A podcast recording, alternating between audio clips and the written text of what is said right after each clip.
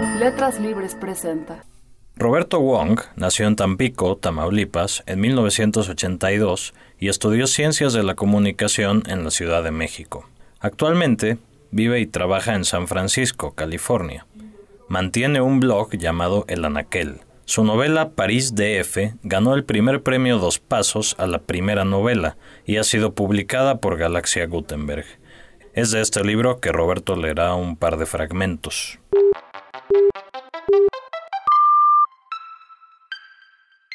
Esto es Primeras Letras, un podcast de letras libres.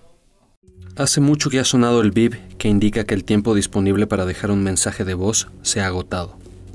Aún así, Arturo sigue hablando. Tal vez mi obsesión se inició a partir de una serie de anécdotas arbitrarias, una película en blanco y negro, una mujer francesa que nunca volví a ver, una vacante en el periódico, un libro como un juego de niños. Y digo arbitrarias porque estas cosas se fueron acercando solas, atraídas por un magnetismo inconsciente. Las cosas están más claras ahora, por supuesto, como si todas esas situaciones, la vigésimo tercera película de Alain Resnais, Breton, Rayuela, hubieran sido surcidas a partir de ese disparo. Sí, perdona que hable tanto, pero estoy un poco borracho. Frente a él se extienden un par de impresiones en acetato y varios libros tirados por el suelo. Hemingway, Roque Barcia, Luis Eduardo Rivera, Vila Matas, Blasco Ibáñez, Janet Flaner. Decenas de separadores asoman entre las páginas como dedos en medio de una cabellera. Ha pasado varias noches escarbando citas, lugares, anotando direcciones, datos, itinerarios. El proceso ha sido agotador, quisquilloso. Bueno, Nadia, tengo que irme. Me dio gusto que habláramos. Deja caer el teléfono y siente que su cuello pierde fuerza. El efecto es como el de una zambullida. En el agua de la memoria recuerda sus recientes derrotas, los 20 mil pesos imposibles, Gema, Nadia, la muerte de su madre. Entre estos eventos han ido apareciendo puntos en el mapa, líneas que forman la ruta imaginaria de un metro. Cuando despierta, piensa en cómo encontró a su madre tirada en su recámara y en la historia que ha contado en la farmacia. Por alguna razón que no comprende, la idea se le ocurrió en cuanto la vio tirada. París tiene una superficie de 105 kilómetros cuadrados, alrededor del 7,5% de la Ciudad de México. ¿Por qué? No lo sabe. Tampoco le importa. Si quisiéramos saber a qué espacio físico del Distrito Federal correspondería esta extensión, primero tendríamos que definir un centro, el punto inicial desde el cual fuera imposible circunscribir esta extensión. El gerente no tuvo otra opción que darle una semana de descanso. Se seca la cara y se mira en el espejo. Regresa a la sala y observa el mapa en el suelo. Está listo. Aprovecha los días que le quedan para meter sus cosas en cajas. Ha decidido mudarse a un departamento minúsculo en el número 8 de la Rue Amiot, en la Doctores. Lo único que se lleva son libros, ropa y algunos álbumes de fotos. En el nuevo piso pega una ampliación del mapa y marca con tachuelas de colores los puntos de interés de la ciudad. Solo resta empezar. Ese fin de semana sale y sube por eje central hacia el arco que da al Quai de Conti. Camina por la Rue Vivian hasta llegar a Garibaldi, donde pide varios tragos esperando que algo pase. Lo acompañan cascos de cerveza y canciones de mariachis cuyo título desconoce. Toulouse-Lautrec ofrece toques eléctricos por 20 pesos.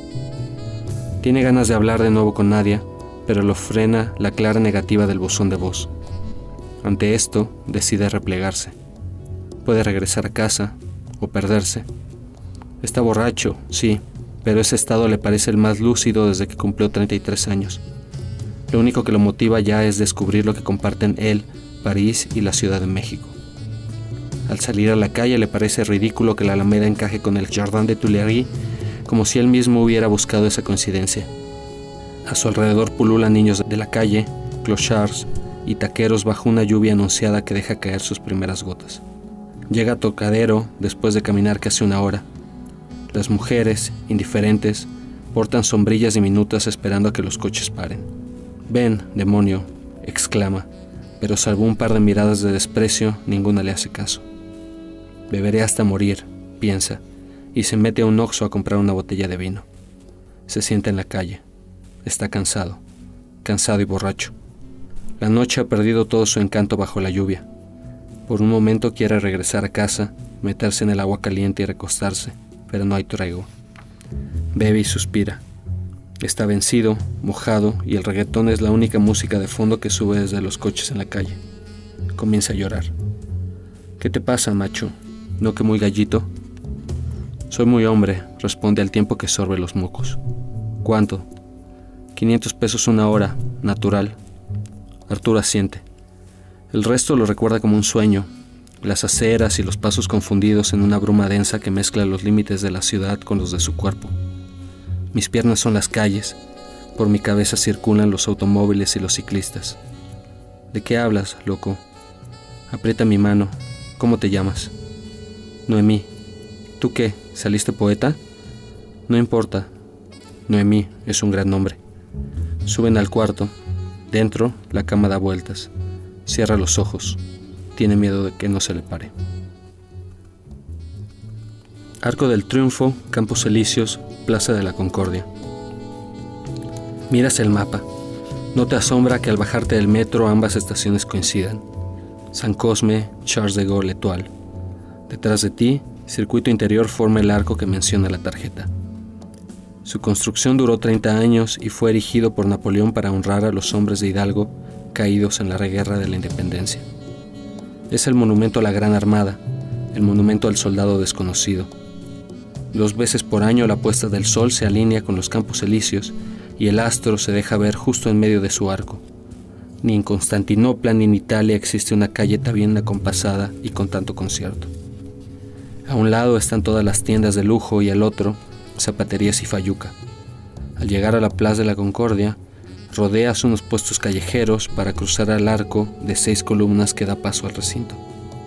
El pasillo que lleva al centro de la plaza está enmarcado por unas fuentes diminutas de la que borbotean chorros de agua turbia. Antes llamada Plaza Luis XV, la Plaza de la Concordia es la más grande de París. Construida antes de la Revolución Francesa, es la última plaza real que, poco después, se convertiría irónicamente en el teatro público de la guillotina.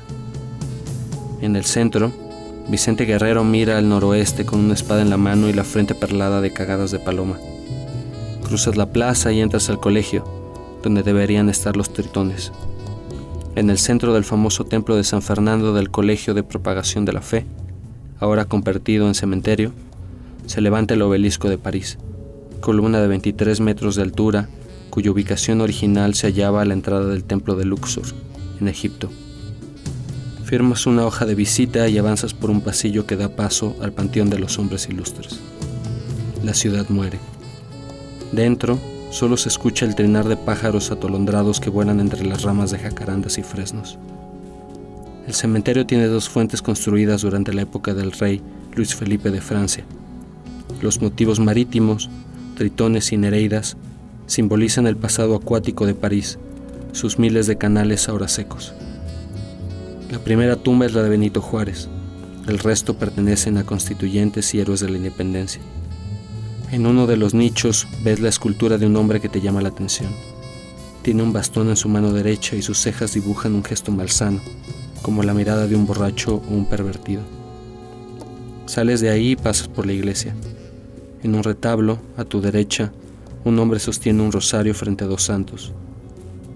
Oh Dios, nuestro médico y remediador eterno, que hiciste a Cosme y Damián inquebrantables en su fe, invencibles en su heroísmo, para llevar salud a las dolencias humanas, haz que a través de ellos sane nuestra enfermedad y que a través de ellos también la curación no conozca recaída.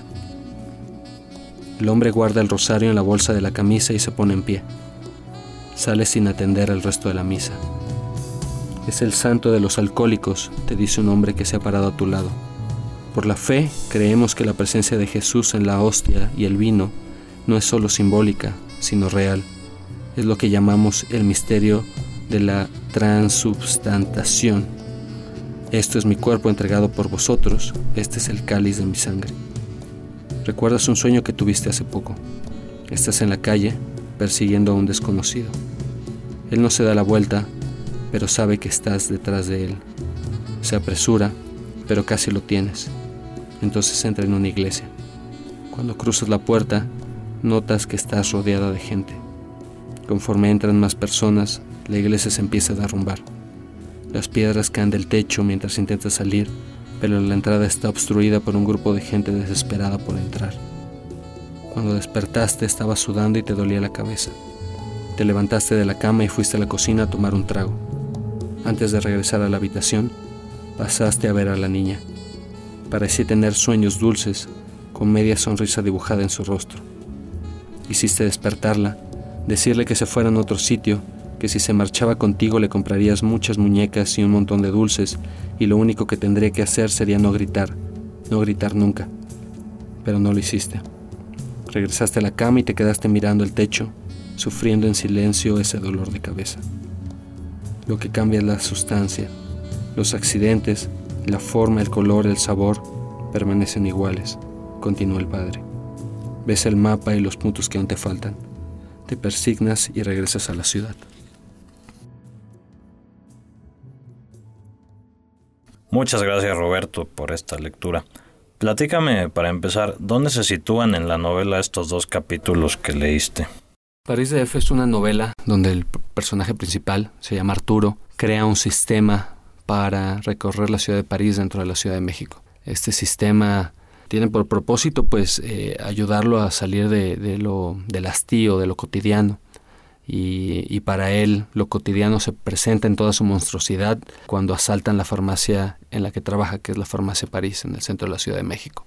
Estos capítulos están cerca del inicio y marcan un poco de entrada esta creación del, sistema del que les hablo y el segundo, eh, un itinerario.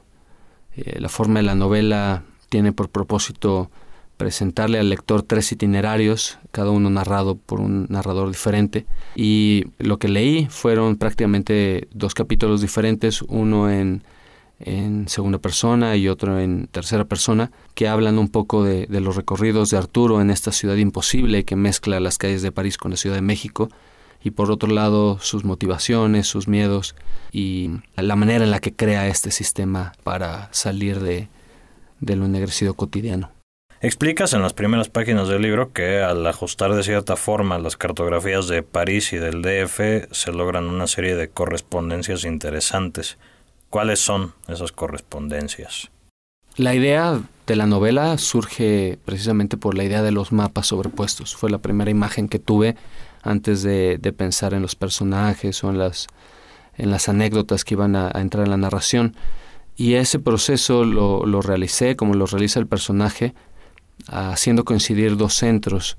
Me parecía que era muy sencillo buscar el centro de la Ciudad de México en el Zócalo y el centro de la Ciudad de París, que en realidad no existe, pero que mucha gente apunta hacia Notre Dame, y hacerlos empatar. Quería que hubiera en cierto sentido una, una motivación o un, digamos, racional detrás de, cuál sería el centro para el personaje y me pareció claro que este debía ser su lugar de trabajo, que era la Farmacia París, en el centro de la Ciudad de México.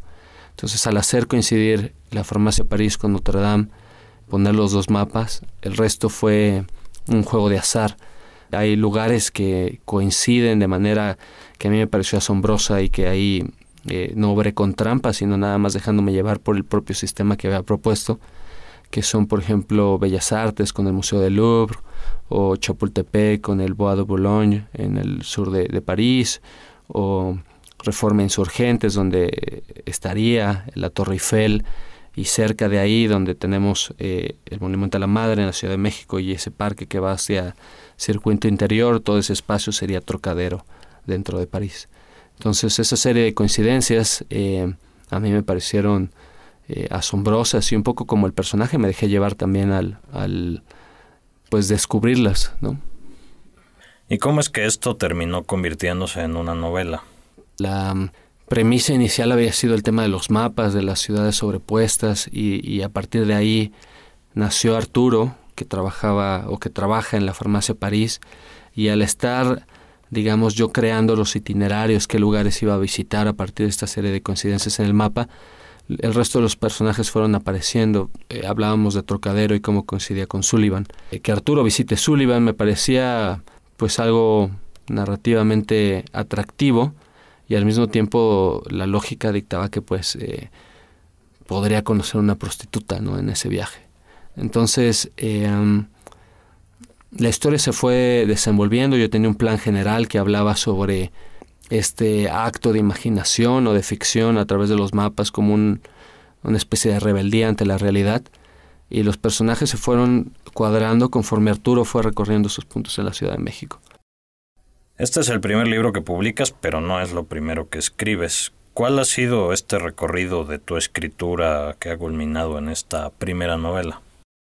Pues yo empecé a escribir en 2004, que estamos hablando de poco más de 10 años, y obviamente empecé a escribir cosas que espero nadie nunca lea, ¿no? Porque son horribles. Empecé escribiendo cuentos, cuentos cortos. Eh, ese proceso en, en, un inicio fue autodidacta en el sentido de acercarme a algunas lecturas que durante la universidad me habían llamado la atención y otro lado a partir de gente con la que estudié o la que tomé un taller literario, ¿no? En el caso cuando estaba en la Ciudad de México fue Alberto Chimal y Eusebio Rubalcaba. Fui puliendo algunos textos, entendiendo un poco más del ejercicio literario.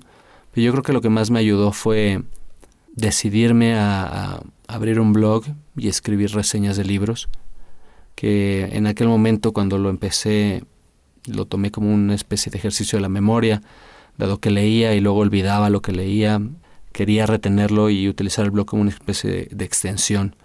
Pero al mismo tiempo me planteé el reto de, de ser un buen lector de tratar de penetrar en el misterio de los textos para, al entenderlos, poder llevar eso a, la literatura misma, a lo que yo estaba escribiendo. ¿Y entre estas lecturas hay algo que creas que acabó metiéndose en esta novela? Yo creo que la París de F es, en cierto sentido, un homenaje a muchas lecturas, no solamente las obvias, como podría ser eh, Rayuela de Julio Cortázar, sino también está ahí metido un poco eh, Ojerosa y Pintada de Agustín Yáñez, y otros textos, muchos otros textos que escribieron sobre París. Eh, Luis Eduardo Rivera con una novela que se llama Velador de noche, soñador de día. Yo tenía muy presentes esos textos y los fui, digamos, tejiendo y dando pistas al lector y haciendo guiños hacia esas otras lecturas, como en, esta especie de homenaje. Y en cierto sentido podrían considerarse también influencias, ¿no? porque son parte de una tradición y la novela París de F intenta insertarse en una tradición que es la, las novelas de París ¿no? En este caso, desde un punto de vista todavía más atrás, sin llegar a París y, basada en el simple anhelo de, irse a esa ciudad. ¿Tuviste que borrar muchas páginas para llegar al resultado final? Sí, el primer borrador lo escribí en un año y a partir de ahí fueron correcciones. La novela llegó a tener 200 páginas, 200 cuartillas y la versión final que yo envié al concurso tenía 149 sí me enfoqué en quitarle muchas cosas, vamos, quitarle paja, cosas que no, que no ayudaban a la historia, adjetivos, palabras, un poco en ese proceso de depuración. Ahorita que lo leo de nuevo, porque no lo había leído desde que, desde que lo envié prácticamente a, imprenta, pues todavía siento que hay cosas que tal vez le, me gustaría quitarle, ¿no?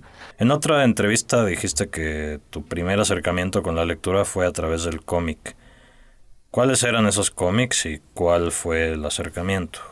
Bueno, yo vivía en, Tampico y en mi casa, mi familia, vamos, no, no gravitaba en torno a los libros. Los, únicos libros que había eran enciclopedias y a mí me daban mucha hueva. Entonces, eh, mi hermano en aquel entonces era un gran lector y se devoraba todas esas enciclopedias y yo seguía como teniendo esa presión familiar de decirme, oye, ¿tú por qué no lees? Y mira a tu hermano y bla, bla, bla. Tal vez lo generé como, digamos, ese rechazo inicial a los libros como una especie de acto de rebeldía y me decanté por los cómics que encontré en los puestos de revistas. Eran en un inicio Novaro y luego Editorial Beat y prácticamente eran los cómics de Batman, Superman, eh, Los Hombres X, Spider-Man, etc.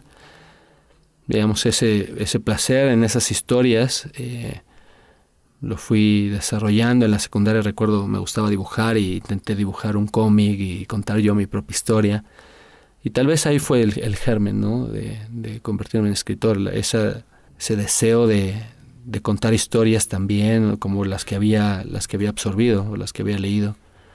Cuando entro a la universidad y empiezo a estudiar comunicación, pues ya tengo un, un, contacto directo con, con obras. Recuerdo una de mis primeras clases que fue Historia del Arte, donde la profesora eh, nos hizo leer Leviatán de Paul Auster.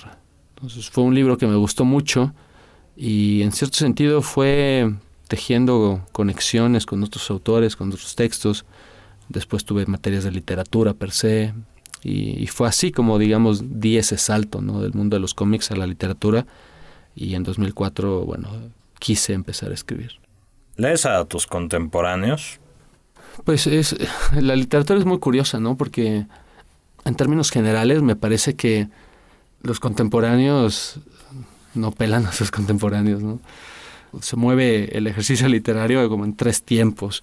Uno empieza a escribir, digamos, motivado por esos escritores que leyó en el pasado, desprecia a sus contemporáneos y busca el favor del futuro, ¿no? De las próximas generaciones.